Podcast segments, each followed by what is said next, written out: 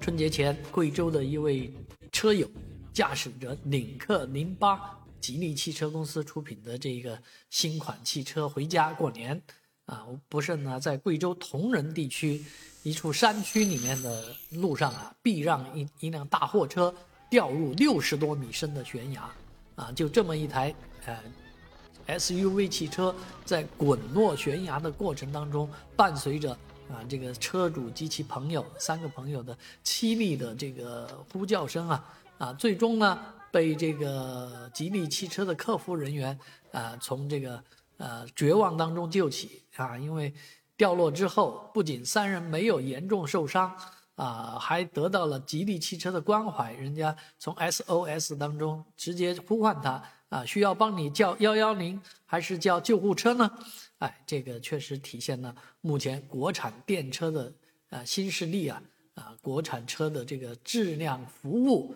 都达到了一个新的水平啊，也难怪今年中国的这些电车啊，新能源汽车不仅征服了全中国，而且还将走向全世界。这也让我们看到中国汽车不仅在生产、在质量、在价格、在服务方面。都比以前有一个很深的提高，而我自己呢也尝试试过我自己汽车上的 SOS，啊，我也学习怎么能够通过 SOS 一键联系到客服，还果真一摁